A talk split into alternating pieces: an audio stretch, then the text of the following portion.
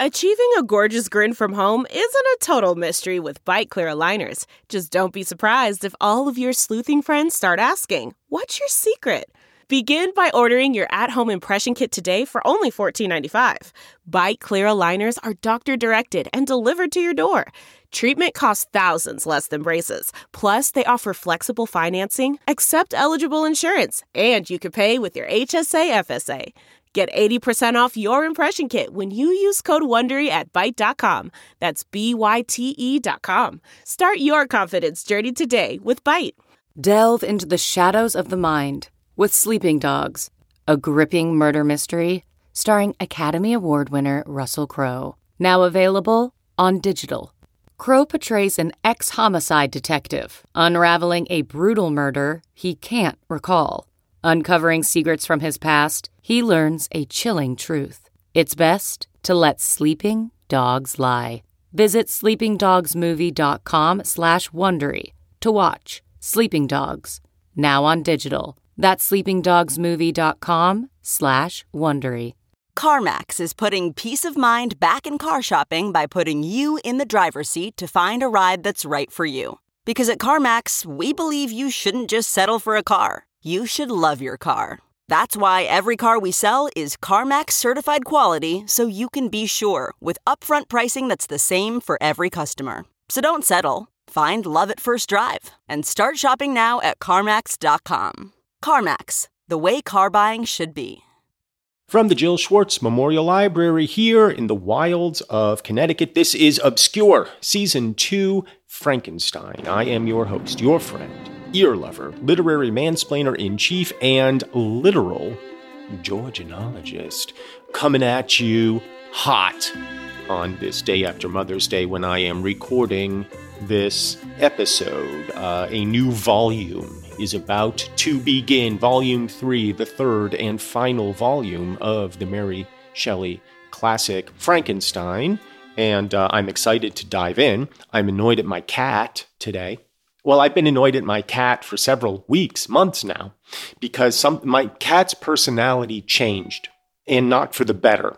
The reason I so infrequently mention my cat, my cat's name is Alfalfa, is because up until several months ago, the cat was not annoying like the dogs. Now the cat is super annoying. What changed? I will tell you. Martha bought for the cat several months ago some dry food, okay? We have, up to this point in the cat's life, given the cat wet food. The cat, you know, is somewhat indifferent to the wet food. Will eat it because he needs to eat, but doesn't, you know, and doesn't complain about it, doesn't talk shit about it.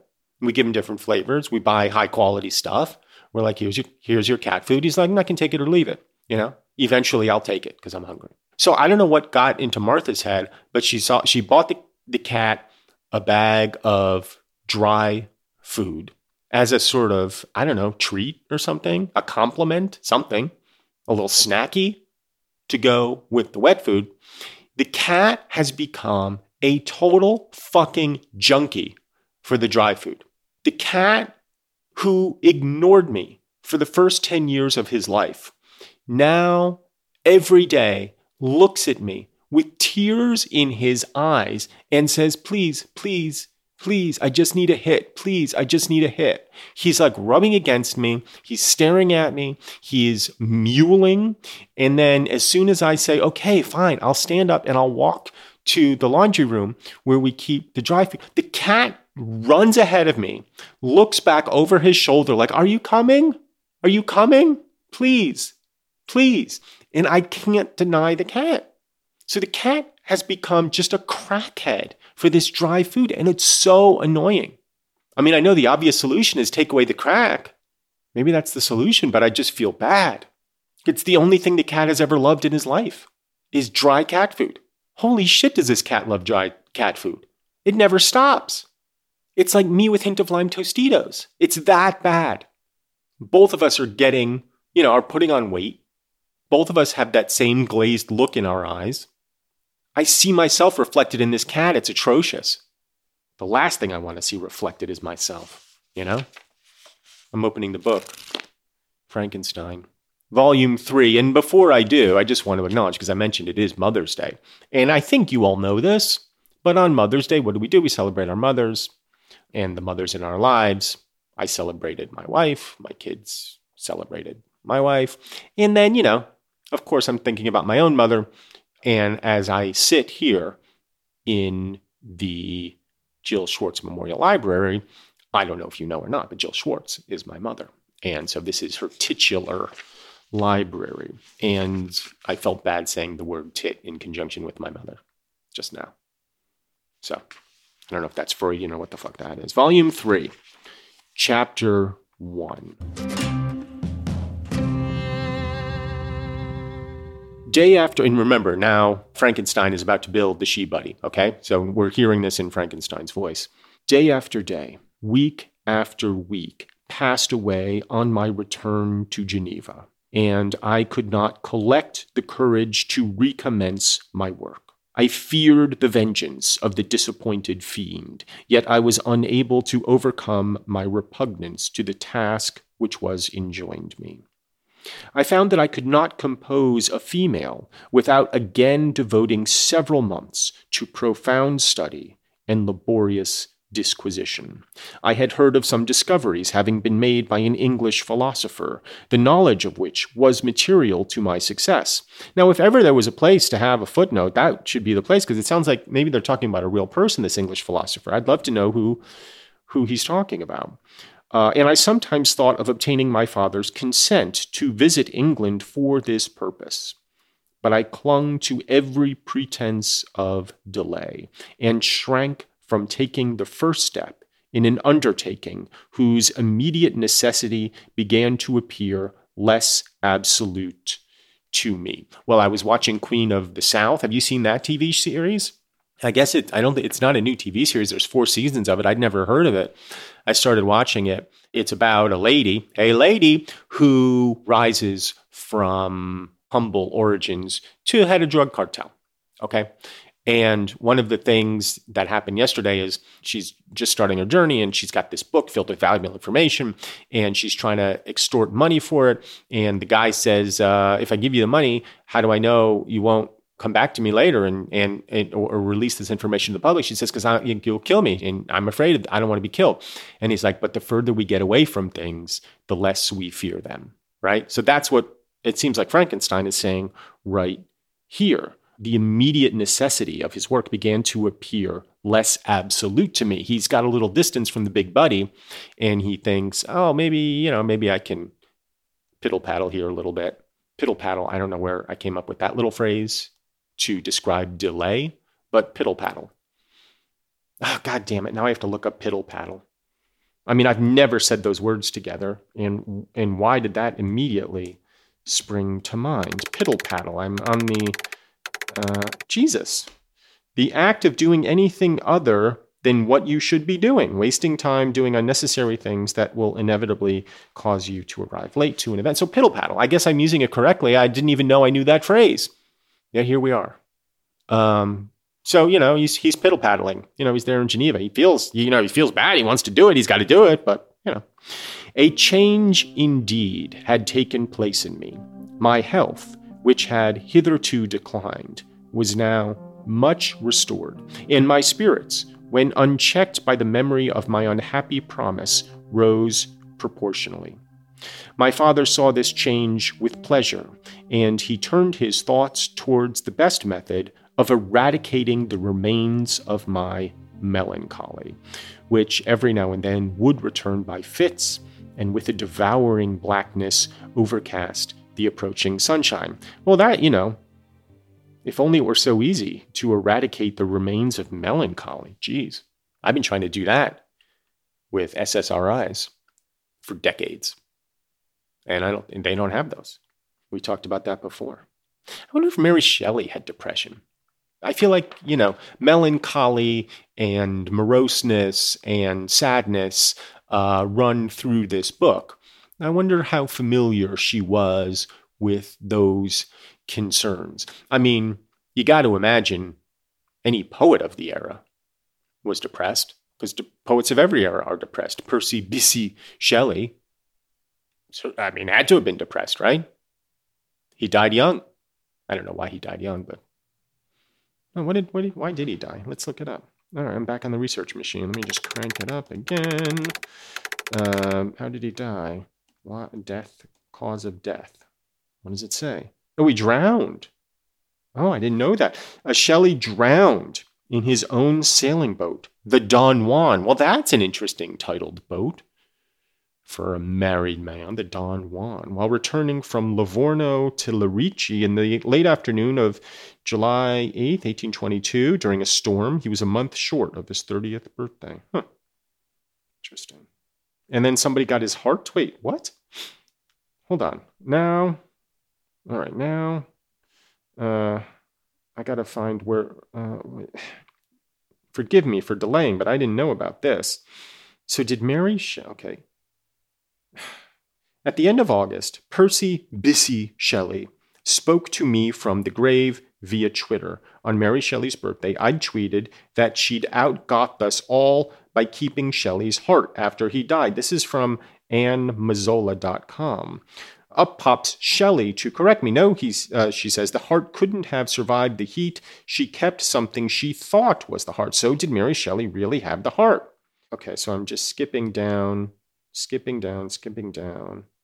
Wait, what? Thomas Hardy's heart was cut out to be buried in his hometown of Stinsford, Dorset, but was then partly eaten by a cat. This episode has just g- uh, gone down the macabre.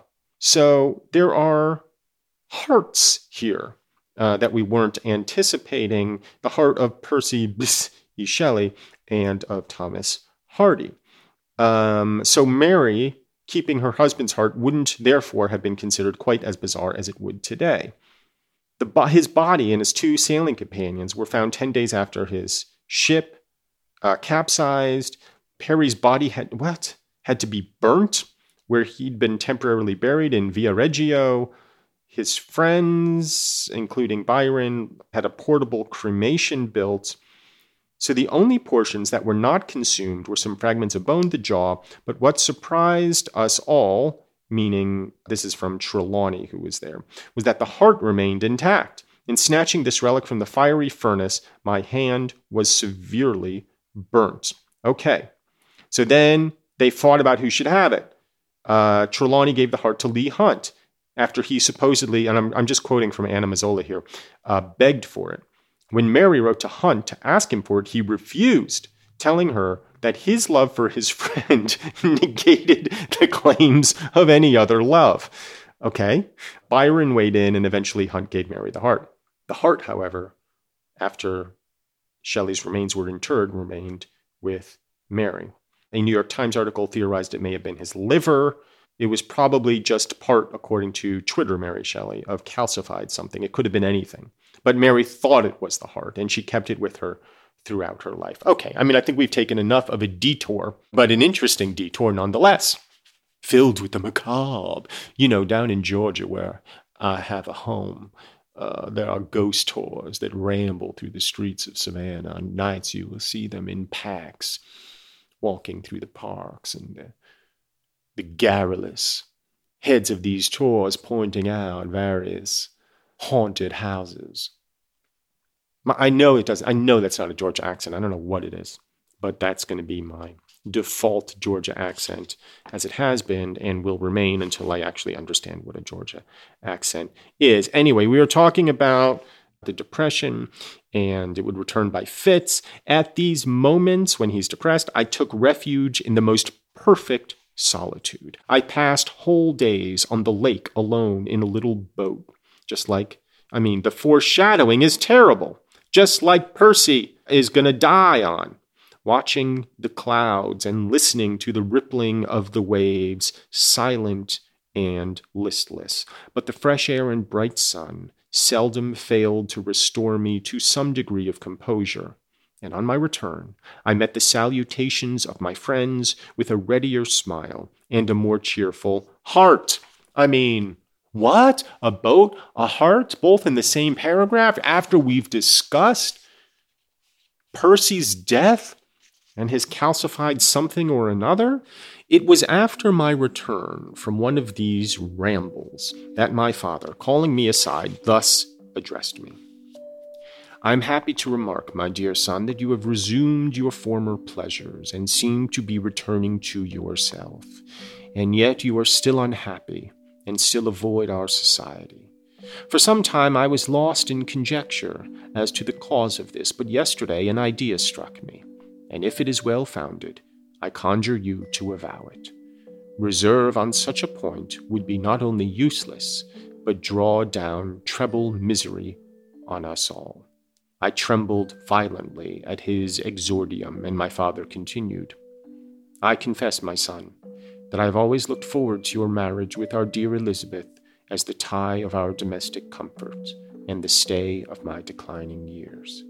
You were attached to each other from your earliest infancy. You studied together and appeared in dispositions and tastes entirely suited to one another but so blind is the experience of man that what I conceive to be the best assistance to my plan may have entirely destroyed it. You, perhaps, regard her as your sister, without any wish that she might become your wife. Yeah, you just thought of that, Einstein? Hey, Einstein, you just thought of that? They were raised together as brother and sister, and therefore he may think of her as his sister? You just thought of that, Einstein? Yeah. No shit. Of course. When you raised when you were raised every day with somebody, blood relative or not, it is probably very hard to think of them as anything other than either fraternal or sororal, you know? At worst a cousin. I mean, they were brought up together. That's why it was so creepy to begin with that they were like, "Oh, we're going to marry these two off." Nay, you may have met with another whom you may love, and considering yourself as bound in honor to Elizabeth, this struggle may occasion the poignant misery which you appear to feel. Um, yeah, maybe. I don't know. Let's take a break. We'll ponder, you know, he's got to be relieved that that's what he's talking about, you know, some chick, as opposed to the fact that he created a, a monster. And look, am I denigrating Elizabeth by calling her some chick? Of course I am. But it's all in fun, because you know what I'm all about respect for women. Back in a moment, here on Obscure.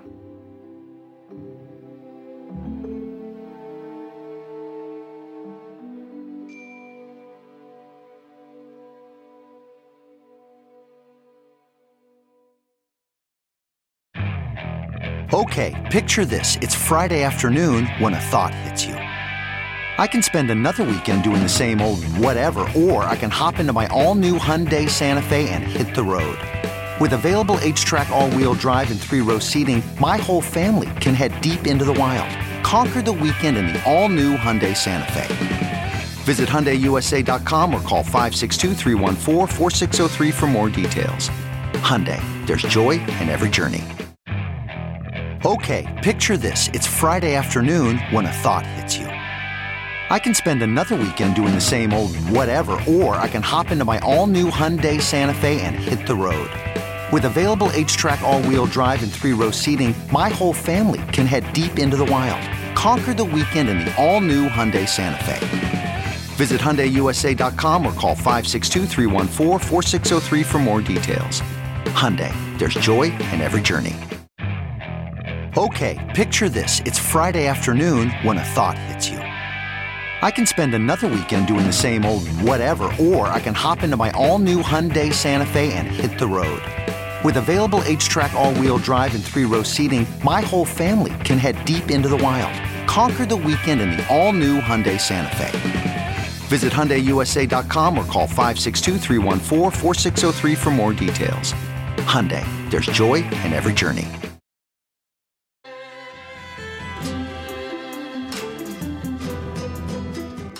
Back on Obscure, Dad is uh, tr- struggling to understand Frankenstein's, Victor Frankenstein's depression, recurring and sporadic though it may be, and he thinks it's maybe because uh, Victor Frankenstein feels obligated to marry Elizabeth. And let's see what he says. My dear father, reassure yourself I love my cousin tenderly and sincerely. I never saw any woman who excited as Elizabeth does my warmest admiration and affection. Gross. I mean, gross, you know, just the term like excited, you know, ill. You know, they grew up together. Ill. My future hopes and prospects are entirely bound up in the expectation of our union. this is the father speaking, the expression of your sentiments on this subject, my dear Victor, give me more pleasure than I have for some time experienced. If you feel thus, we shall assuredly be happy, however present events may cast a gloom over us.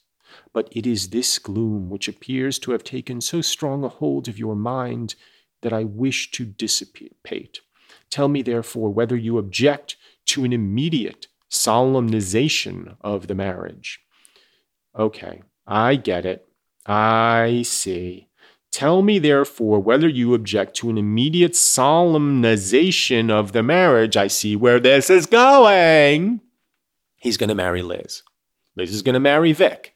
They're going to get married. Big Buddy's going to get mad. Where's my she buddy? You have a she buddy. Where's my she buddy? And what's he? We know Elizabeth dies, but what we didn't know until this point is that Elizabeth is going to be slew by the hand of the big buddy, almost certainly.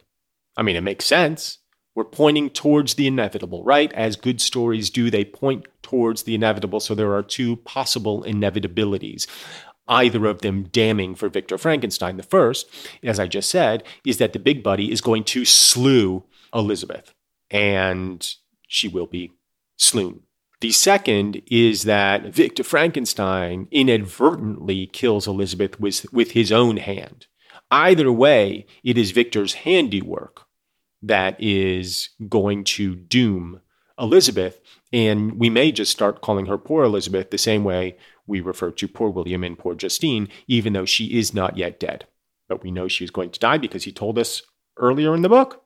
We have been unfortunate and recent events have drawn us from that everyday tranquility befitting my years and infirmities. You are younger, yet I do not suppose, possessed as you are of a competent fortune, that an early marriage would at all interfere with any future plans of honor and utility that you may have formed.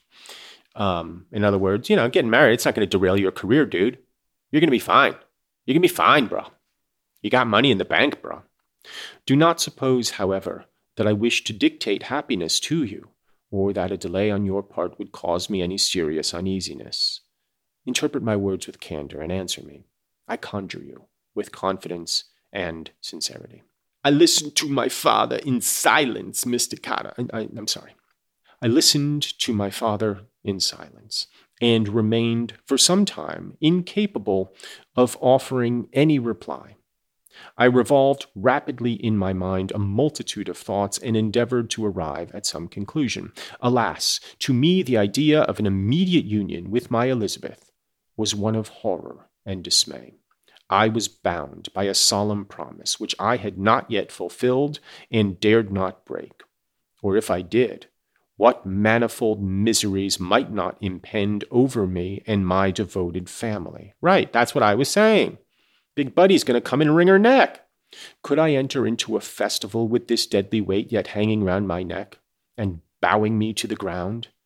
I must perform my engagement and let the monster depart with his mate before I allowed myself to enjoy the delight of a union from which I expected peace.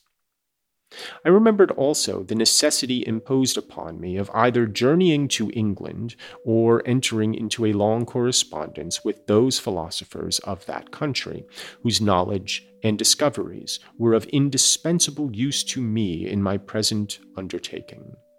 The latter method of obtaining the desired intelligence was dilatory and unsatisfactory. Besides, I had an insurmountable aversion to the idea of engaging myself in my loathsome task in my father's house, while in habits of familiar intercourse with those I loved. I knew that a thousand fearful accidents might occur, the slightest of which would disclose a tale to thrill all connected with me with horror. I was aware also that I should often lose all self command, all capacity of hiding the harrowing sensations that would possess me during the progress of my unearthly occupation. I must absent myself from all I loved while thus employed. Once commenced, it would quickly be achieved, and I might be restored to my family in peace and happiness. My promise fulfilled, the monster would depart forever for spicy South America. Remember? Big Buddy's going to South America uh, for reasons which remain unclear, other than I guess it's uh, it's lightly populated and there are lots of berries and nettles for him to eat there. Um, so the monster would depart forever, or so my fond fancy imaged, some accident might meanwhile occur to destroy him and put an end to my slavery forever. Um, yeah, so it sounds like he's going to go to England. He's going to do his work there. Then he's going to smuggle the she buddy back or something. I don't know. I don't know what's going to happen. I mean, I guess that's why you read a book to find out what's going to happen. I mean, I guess that's the whole point, isn't it? Not to stop every paragraph or so, to conjecture about what's going to happen. And yet, here we are. Because I feel, look, what am I? What am I? You know, what's the premise of this of this podcast? If not to read uh, a work of classic literature and comment on it as I go. Well, I'm commenting it as I go, and maybe that's annoying, in the same way that my cat Alfalfa is annoying, or maybe not. I don't know. So, you know, but but sometimes when I'm listening back to the podcast, I think to myself, well, you know, there's either too much reading or too much commentating. I never know what the right balance is. I just let my flights of fancy take me wherever they will, and hope that you will fly, fly with me. These feelings dictated my answer to my father. I expressed a wish to visit England, but concealing the true reasons of this request, I clothed my desires under a guise which excited no suspicion. Dad, I want to I want to go to jolly old England, Dad. I want to have some fish and chips before I get married, Dad. Before I settle down, I, I want to stand in a queue, Dad. I clothed my desires under a guise which excited no suspicion, while I urged my desire with an earnestness that easily induced my father to comply. After so long a period of an absorbing melancholy that resembled madness in its intensity and effects, he was glad to find that I was capable of taking pleasure in the idea of such a journey, and he hoped that change of scene and varied amusement would, before my return, have restored me entirely to myself. Dad, I want to go ride the Ferris wheel in England, in jolly old England, Dad. I want to meet the Queen. The duration of my absence was left to my own choice. A few months, or at most a year, was the period contemplated. One paternal kind precaution he had taken to ensure my having a companion. Without previously communicating with me, he had, in concert with Elizabeth, arranged that Clerval should join me in Strasbourg. This interfered with the solitude I coveted for the prosecution of my task. Yet at the commencement of my journey, the presence of my friend could in no way be an impediment. And truly I rejoiced that thus I should be saved many hours of lonely, maddening reflection. Nay, Henry might stand between me and the intrusion of my foe. If I were alone, would he not at times force his abhorred uh, presence on me to remind me of my task or to contemplate its progress? What does he mean? Does he mean literally that the big buddy's going to follow him to England? I mean, we know he can climb over mountains and such, but I don't think he can swim the channel. And yet, who knows? Maybe he can. Maybe he'll just swim the channel. You know, people have done it. Why not a big buddy? He can do anything. To England, therefore, I was bound, and it was understood that my union with Elizabeth should take place immediately on my return. My father's age rendered him extremely adverse to delay. Yeah, I mean, the father's old, he's like 37. For myself, there was one reward I promised myself from my detested toils, one consolation for my unparalleled sufferings. It was the prospect of that day when, enfranchised from my miserable slavery, I might claim Elizabeth and forget the past in union with her. Well, let's let's stop there. Why don't we? The story moves along from Switzerland, well, from the boat to the northern pole to Geneva, to Ingolstadt, back to Geneva, and now to merry old England, where Clerval and Victor Frankenstein are bound. Uh, you know, it's a global tale. It's like Mission Impossible. You know, it just goes from city to city to city, doing the impossible, overcoming all kinds of obstacles to get the treasure. In this case, now, the treasure is fair Elizabeth, soon to be poor Elizabeth. Uh, peace of mind is what we are all seeking. Um, we are all attempting to quiet the chatter in our brains, that remonstrating chatter that tells us everything we have done wrong and criticizes everything that we do. And, you know, you know, how do you quiet it? Well, there's one answer. Dry cat food. Dry cat food apparently is how you quiet those voices, or at least it gives some sort of temporary pleasure. And then you just want more and more and more and more and more. You're always chasing that high, aren't you? Just chasing the dragon. That's what you're doing, baby. You're just chasing that dragon. So, you know, I'm delaying even ending the podcast because as soon as I go out there, my cat's going to look at me and go, come on, man. Come on.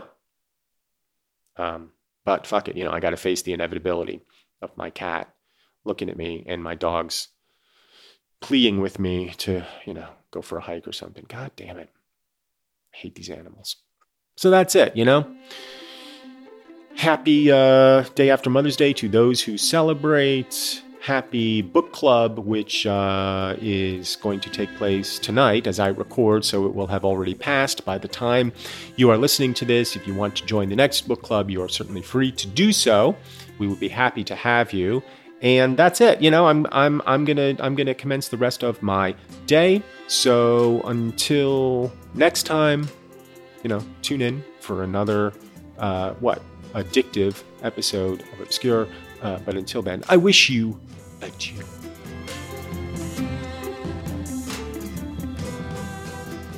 Obscure Season 2 Frankenstein is produced by Robin Lynn, Mary Shimkin, Jennifer Brennan, and myself, Michael Ian Black, recorded in places as far and wide as California and the wilds of Connecticut and spots in between.